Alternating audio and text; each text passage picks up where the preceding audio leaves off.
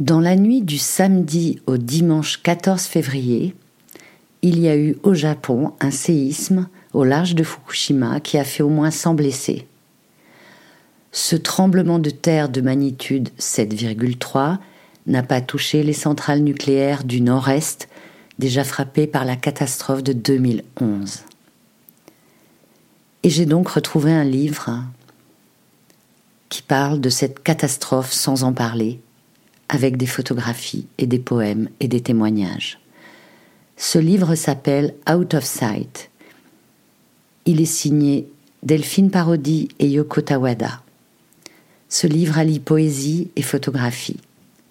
La couverture est en toile grise. C'est un livre en hauteur, il est plus haut que large. Le titre est en anglais et en japonais.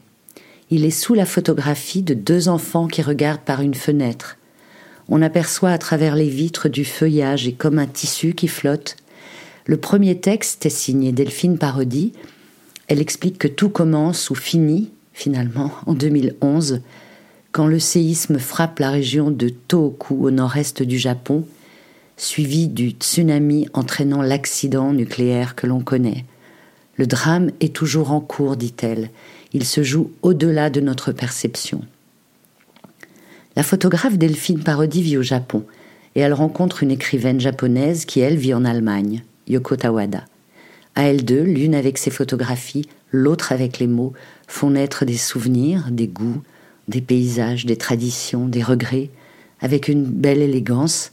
Il y a 24 poèmes qui sont écrits en japonais, traduits en anglais, en allemand et en français. Un exemple La moindre étendue verte, un bout de peau de monstre, ne t'approche pas trop, lance la mère à voix haute. Ou alors Jour de fermeture, dit la porte du salon de coiffure. Depuis trois ans, ce jour n'en finit plus, et les cheveux poussent ailleurs. Il y a aussi des témoignages. Un exemple. J'essaie d'élever ma fille de façon à protéger sa santé en utilisant de l'eau en bouteille plastique et des produits alimentaires qui viennent d'autres préfectures. Elle a récemment commencé à marcher, mais je ne peux pas l'emmener au parc, elle a laissé sentir l'herbe sous ses pieds. Bien que je fasse attention à tout, je ne peux pas contrôler le fait qu'elle grandira et marchera dans le monde, les pieds nus, inconsciente et indifférente aux dangers invisibles qui l'entourent. Ce livre est lauréat 2020 du prix HIP catégorie Nature et Environnement. Il est superbement édité par les éditions Le Bec en l'air.